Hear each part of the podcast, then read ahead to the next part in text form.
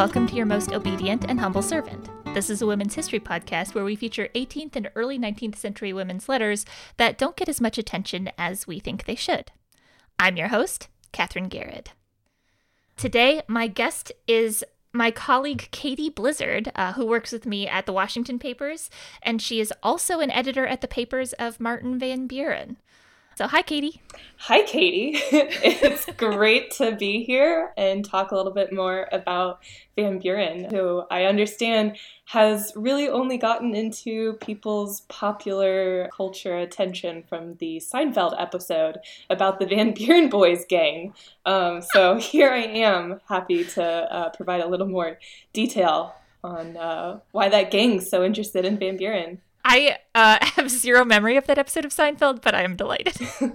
I have no memory, sadly, of it because I have not seen it, but it is frequently suggested for my viewing whenever I tell people I'm an editor for the Van Buren Papers Project. I'm counting this as a women's letter because it's a letter from Martin Van Buren to a woman. It's to uh, Judith Rives, but we'll get into that in a little bit. Uh, tell me a little bit about the Martin Van Buren Papers Project. The project is primarily located at Cumberland University, which is a university located in Lebanon, Tennessee, outside of Nashville. It started actually in the late 20th century with a microfilm edition project of um, the Van Buren papers. But anyone who's seen these letters just knows how atrocious the handwriting is for this period, and it really deserves some serious transcription. So, a project that was started in the um, 2010s uh, got to work on doing that type of transcription and has partnered with the Center for Digital Editing at the University of Virginia, which is how I've gotten involved remotely in working for this project. So it's it's all going to be freely available online. All of these papers. yeah, uh, there's a website that is fantastically titled vanburenpapers.org. uh, so you can go there and you can find any letters that we've already published, the transcriptions of those letters, and all the letters we transcribe will be available on that site. And then there will also be a select print edition of uh, the letters. And what's your role with the project? I am a consulting research editor, uh, so I am responsible for doing transcriptions of documents as well as verifying transcriptions produced by student editors um, or other editors at the project.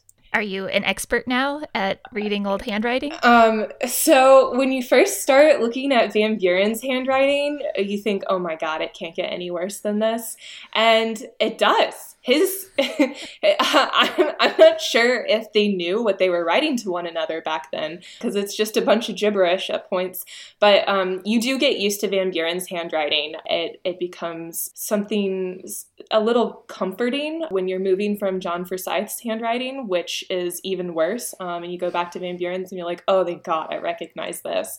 It, it's got a steep learning curve but once you get over it it's a lot of fun to, to really dig in and uh, decipher these puzzles that they've left behind in their hastily written scrawl.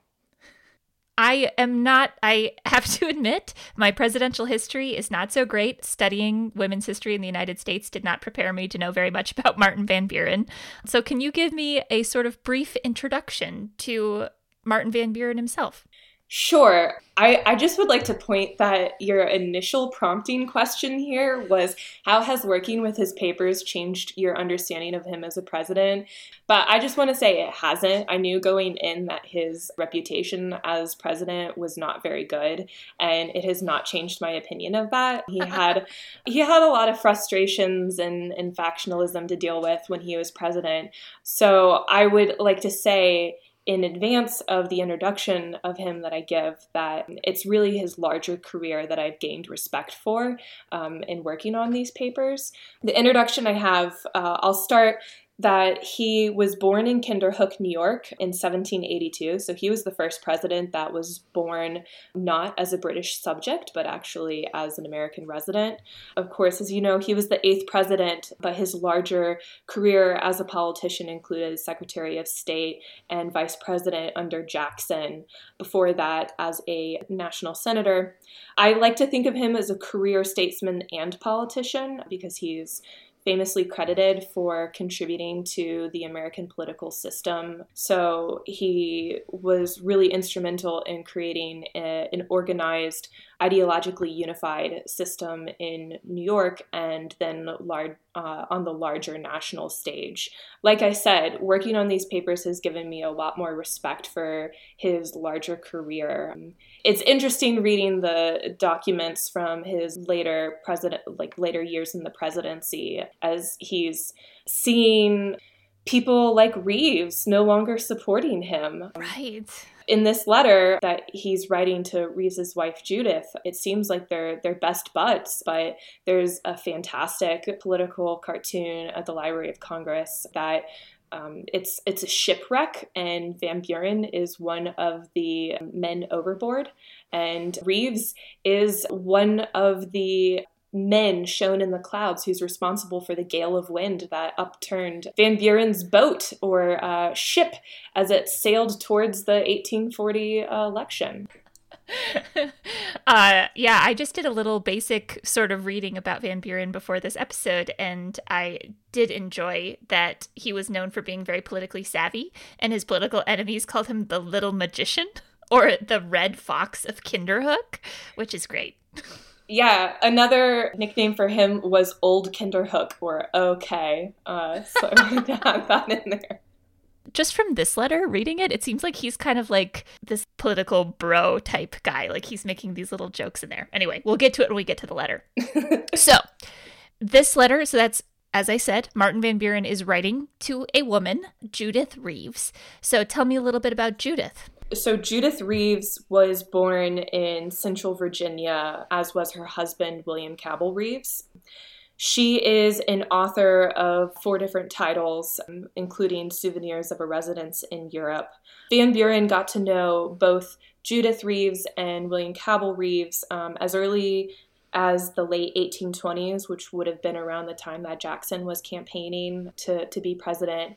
And both William Cabell Rives and Martin Van Buren served under the Jackson administration, Rives as a minister to France, and Van Buren first as Secretary of State and uh, later vice president. So I, I, I, provide the backstory about William Cabell Rives um, because I think it's really crucial to understanding the political innuendos and allusions that are being made in this letter because, as is written in the letter, Van Buren expected that uh, some of the information would have been shared with Mr. Rives. And later that month, on the 10th of April, Mr. Rives responds to this letter with a letter mm. of his own. I, I think it's interesting, perhaps, to a question you may ask of what the relationship was like between these three individuals is that material written from Van Buren to Judith Rives was in reference, could have referenced, and may have been shown to Mr. Rives because it, it concerned um, political information in Washington society. The sort of public nature of correspondence at this time period is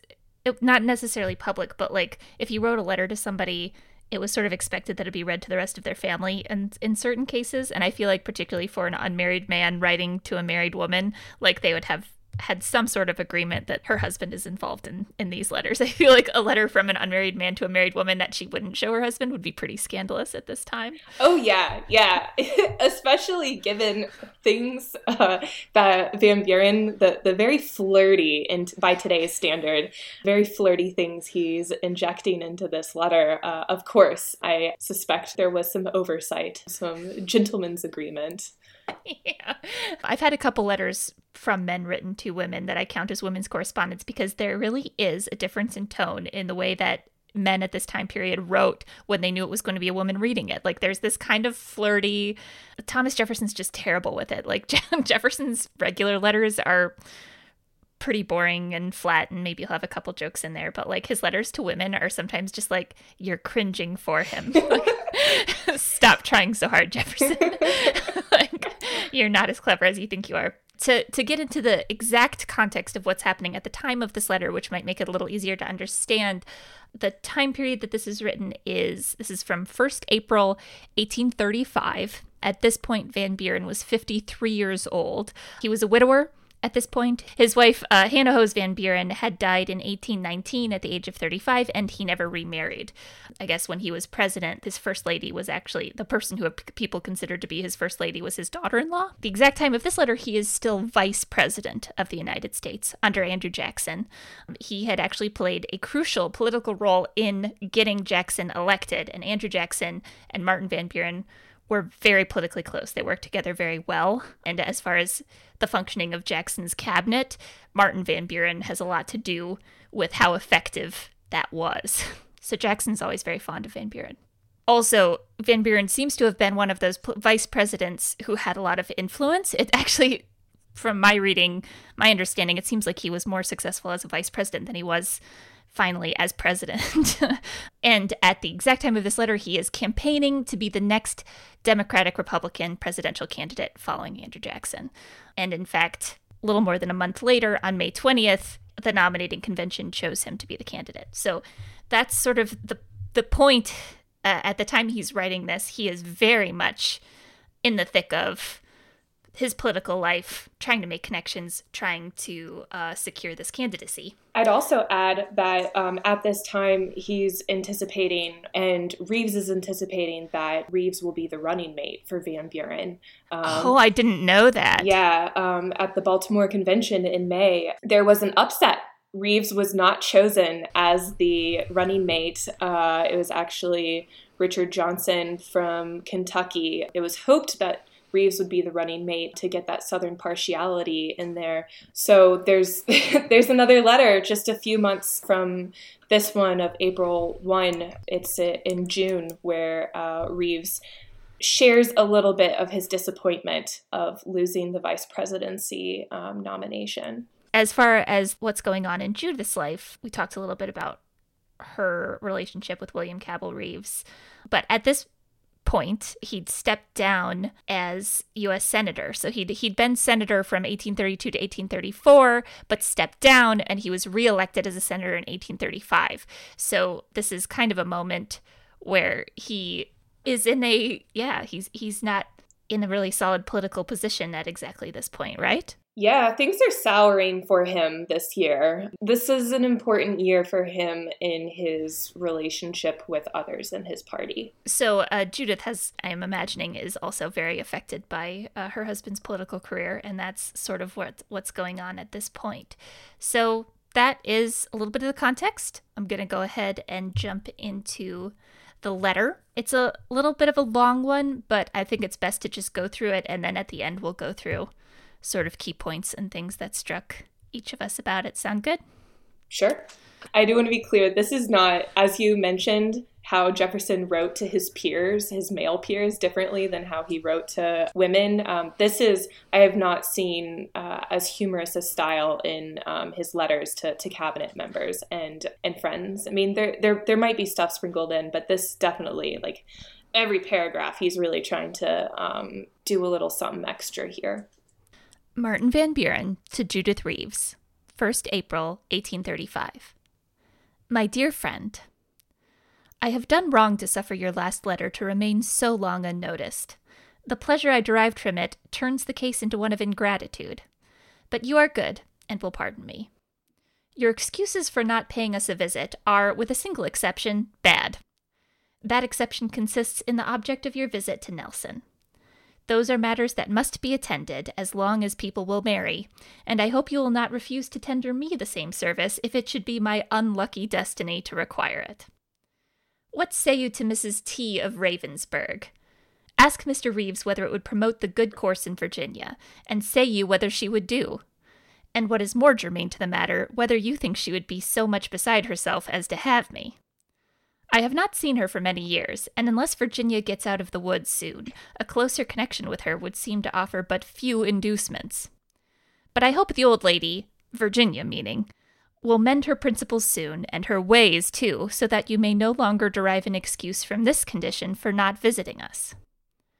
And so you could not come because, forsooth, you had been accustomed to be Mrs. Somebody, and was not sure that you would play well the part of Mrs. Nobody. Do you know that I, and I hope I am not the only sensible person in Washington, think more of plain Mrs. Rives than I would of Mrs. Anything You Please virtute officio, I believe the lawyers have it. So that is Latin virtute officio for by virtue of office, according to Google Translate. And I am almost tempted to scold you for allowing yourself to think otherwise. But we all know that you Virginians are for the most part only theoretical and professing Republicans. We must lend you some of our New York tactics to bring you right. How are your elections going? I see that you have to suffer for my sins.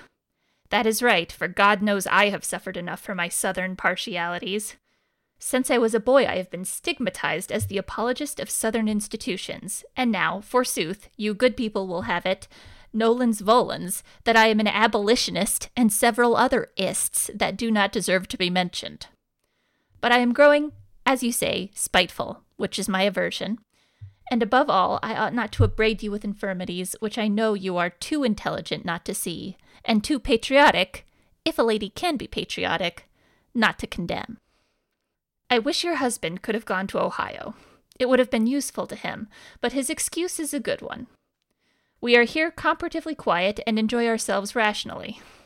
The president's health has been bad, and is still delicate. I have been driving him out today, and was distressed to find him so feeble. But he is tough, and will live long enough to bring Louis Philippe to terms. The Ohio and Michigan business has given him some trouble, but his good sense and good fortune will carry him through. My avocation for several months has been to answer queries from Virginia.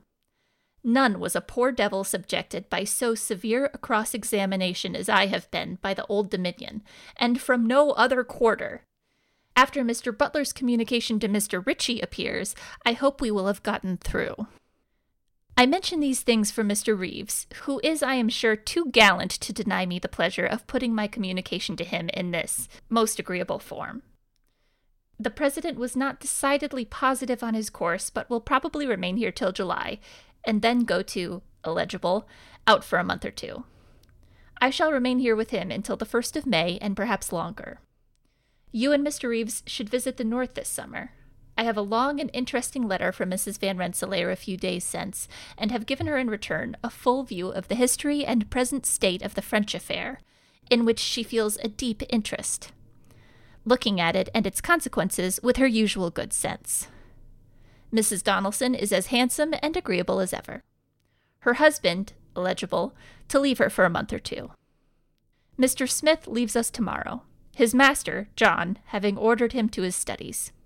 He and the Major desire to be remembered to you. Remember me kindly to Mr. Rives, and tell him I should be happy to hear from him, and believe me to be very truly yours, M. Van Buren.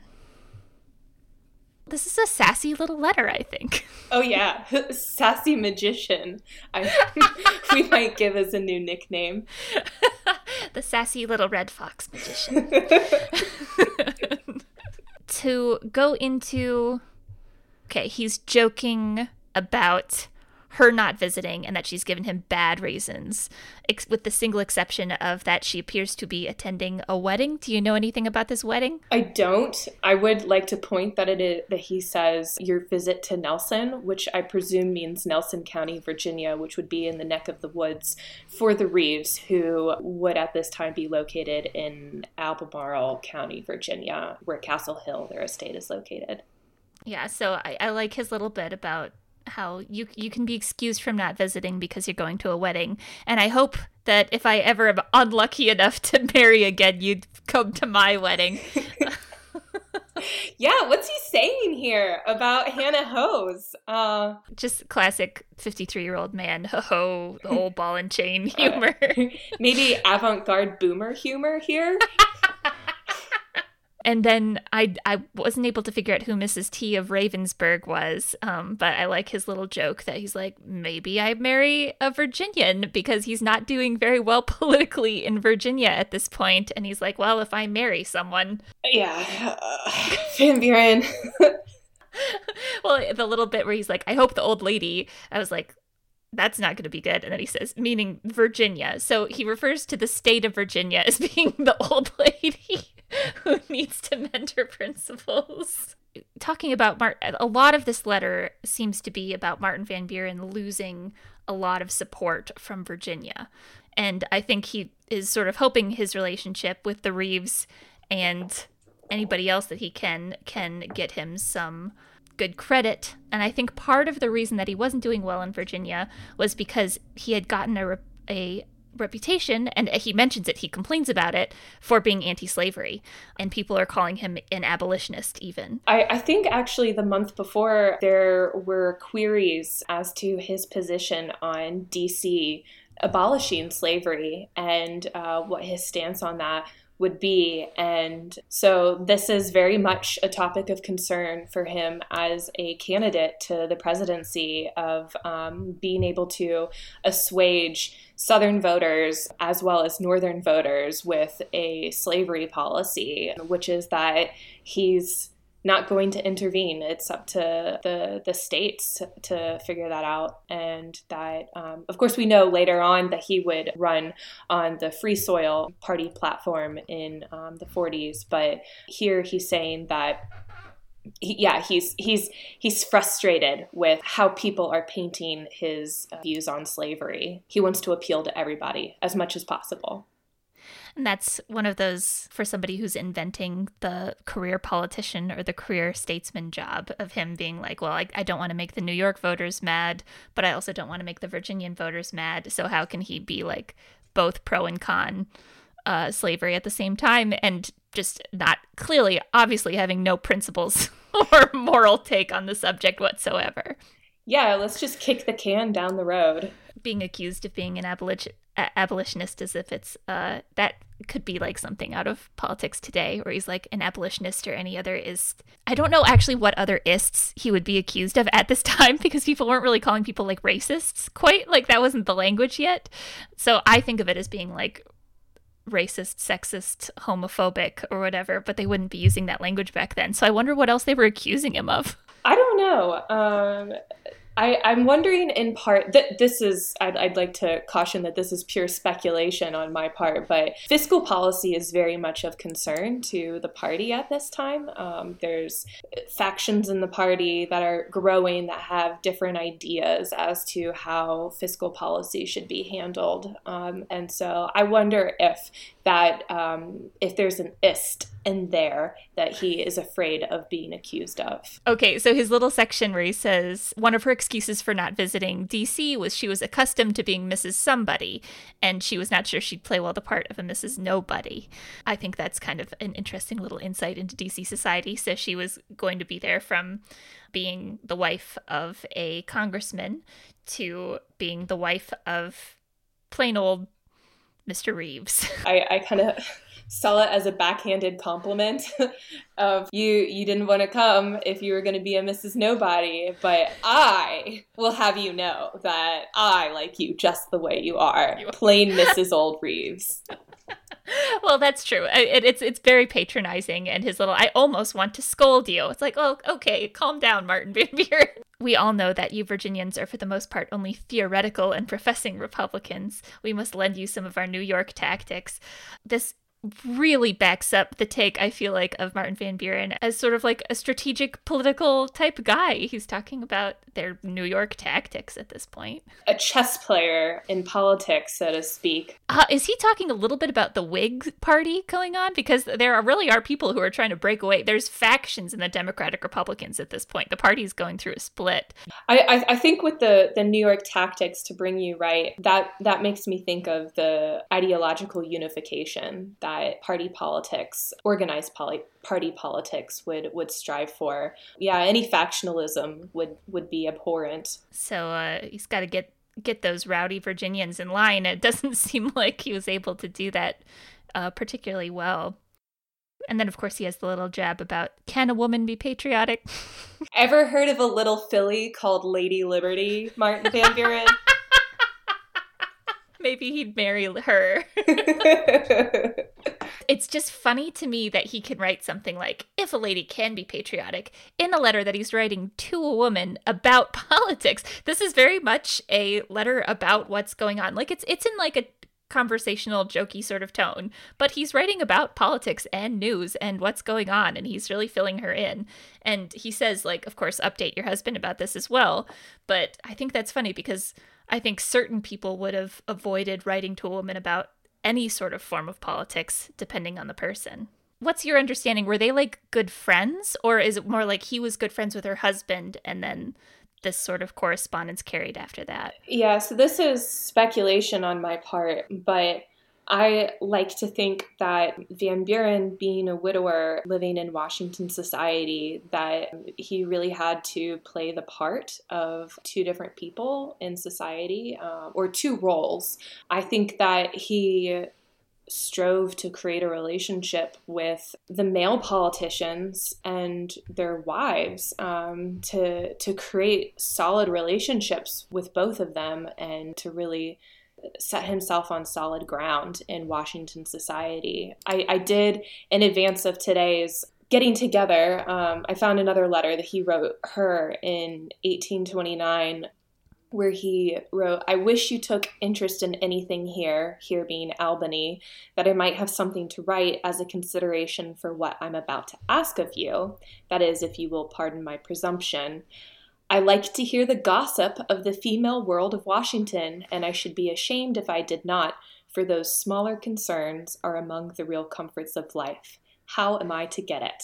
I think that um, he is good friends with uh, William Cabell Rives, but like I said, is trying to create relationships with the wives of the men that he's working with too, to really create solid relationships with everyone that he'd be working with and seeing around Washington. Oh, I love that quote. That really fits into the sort of parlor politics type view of Washington at this point. And that's actually something that Andrew Jackson, I think, was sort of famously not very good at. The, the women he introduced into Washington, D.C. society were almost in, always entirely scandalous. But politics isn't just the official, you know, meetings of Congress and all of that. Politics, as we all know, is also happening in things like dinner parties and conversations and social life.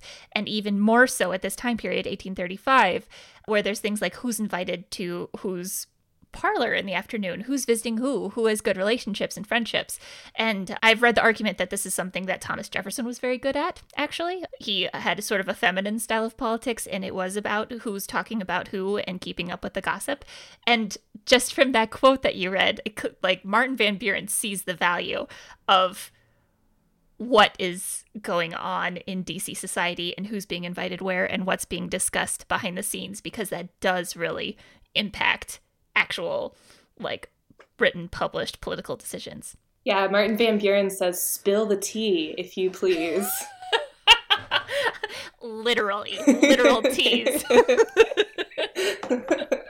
the couple things that he mentioned that I needed to look up, he mentions that uh, Andrew Jackson is tough and will live long enough to bring Louis Philippe to terms. So that is discussing a important political fight that's happening at this point where Andrew Jackson was trying to get the French king Louis Philippe to pay reparations for American shipping losses during their Napoleonic Wars. So there'd been a treaty in 1831 that had not yet been paid.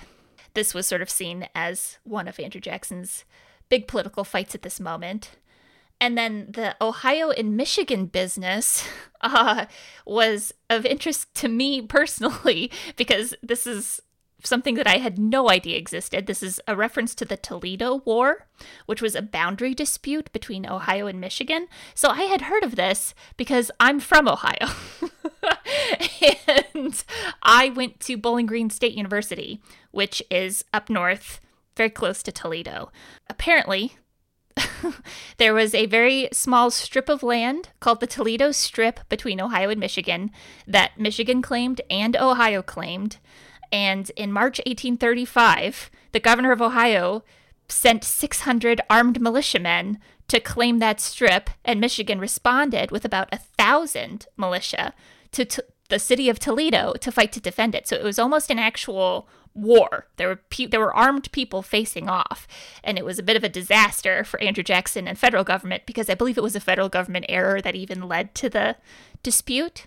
And so, literally two days after this, Andrew Jackson sent representatives from Washington to go up there and try to negotiate this out, and he ends up supporting Ohio instead of Michigan because Ohio had more voters and oh. more representatives in Congress.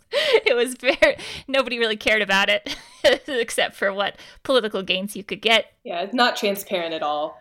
I'm sure there's people who care very deeply about it in Ohio and Michigan. And at Bowling Green, Toledo was our college rivals, so I'm sure there were a lot of jokes about like, who wants Toledo? We should have given it to Michigan. so I mentioned earlier, he mentions Mr. Ritchie, who was Thomas Ritchie, the editor of the Richmond Enquirer, and he was the state printer of Virginia. So these positions of state printer and the post office were very influential in political maneuvering at this time. And Mr. Butler was probably Benjamin Franklin Butler, who was uh, Andrew Jackson's attorney general. And I did some digging to see because he, he mentioned that there was going to be something published. I think he's referring to this article that was published on April 3rd, so two days later, which was a, a strong defense of Martin Van Buren, which they said in the article it aimed to give a frank and manly exposition of Mr. Van Buren's course and opinions. So this is sort of uh, Van Buren doing what he can to try to get some of these Virginia voters back. Now, the last paragraph is mostly, I think, some of the social news, right? He's updating on whose husbands are traveling. And so, do you recognize some of the folks that he mentions in this last paragraph? I, I think that a number of the people who are being referred to later in this paragraph Smith, Mrs. Donelson, Major I think these are references to individuals in the Van Buren and uh, Jackson families um, who of course, he would know very well. They're either being his own son or family members of someone he's working very closely with. Yeah, so we've got a letter from the vice president. I think this is just a really fascinating little piece of correspondence. It's cute, it's funny, it's got sort of this flirty element to it, but then also just steeped in politics. I think, again, Martin Van Buren, that little red fox. So to sum up, why why when you were doing your letter checks what drew you to this letter? There's there's a variety of things that drew me to this letter. One i mentioned previously that this project grew out of a microfilm edition of van buren's papers. And so when you're looking at images of microfilm, um, your your your multiple layers removed from the original document. And so, if the original document is faded, as was the case of this letter, you're not going to to see or read very much. And so it was really important to me that we get the original, uh, we get an image of the original manuscript to kind of recover this because Judith Rives, I, I felt like I hadn't seen her name come up in other transcription checks I had been doing. So I kind of thought, well, we, we need to get on this because William Cabell Rives is kind of a big deal at this moment. The the other thing that drew me to this letter is that being li- living in Central Virginia, some of the places that are being mentioned in this letter and other letters to Judith Rives or William Cabell Rives are places I'm familiar with, and so it's fun to get that historical look to places that I pass on a daily basis. And then, thirdly, what's not to love at a sassy Van Buren letter? This is just too much fun. It's a party bit I love to pull out um, to talk about Van Buren. Did anyone know that the eighth president of the United States could be so sassy? Um, those are the different things that that really drew me to this letter. As I was doing my little research about Martin Van Buren, I saw that he didn't have the same level of sort of higher education than a lot of uh, men at this time were getting. He had he he was educated, but he wasn't like a college man. And I wonder if that has something to do with him having these like good relationships with women who at this hmm. point were still pretty much barred from that level of education. So maybe he got along with uh, women who also had a sort of similar background of they're learning politics from living it mm-hmm. at the same time as he is a little bit. I wonder if that maybe has something to do with it. That's a very interesting notion maybe that has something to do with it. I have to read more about his relationship with other women in politics. Anything when you were reading this letter that you found relatable Uh, no, I I don't receive a lot of personal email, which would be to me the equivalent of receiving um, a letter like this. Uh, so I, it's not relatable to me um, to have written communications on these subjects. But I did find the humor style, this um, sarcasm, this playfully digging on someone that you respect and know well. I found that relatable. That's definitely a, a type of humor that persists today in um, friendships. And so this made me feel like I was uncovering a, a friendship that could have taken place just a few weeks ago. Katie, thank you so much for joining me on this podcast. Oh, thank you, Katie, for having me. I would like to add that um, I hope that you listeners out there take uh, something away more than that Van Buren was just the eighth president of the United States and great comedic fare for um, a 90s classic sitcom. Please go look up more Van Buren letters. Yeah, I'll, I'll put links to the Martin Van Buren papers that are up online now um, in the show notes for sure. Me and Katie will obviously start the next Martin Van Buren gang. and you're all welcome to join. Feel free to check out the show notes. I will put uh, some of the sources that I looked into. I will put link to the uh, Martin Van Buren papers website. And until next time, I am, as ever, your most obedient and humble servant. Thank you very much.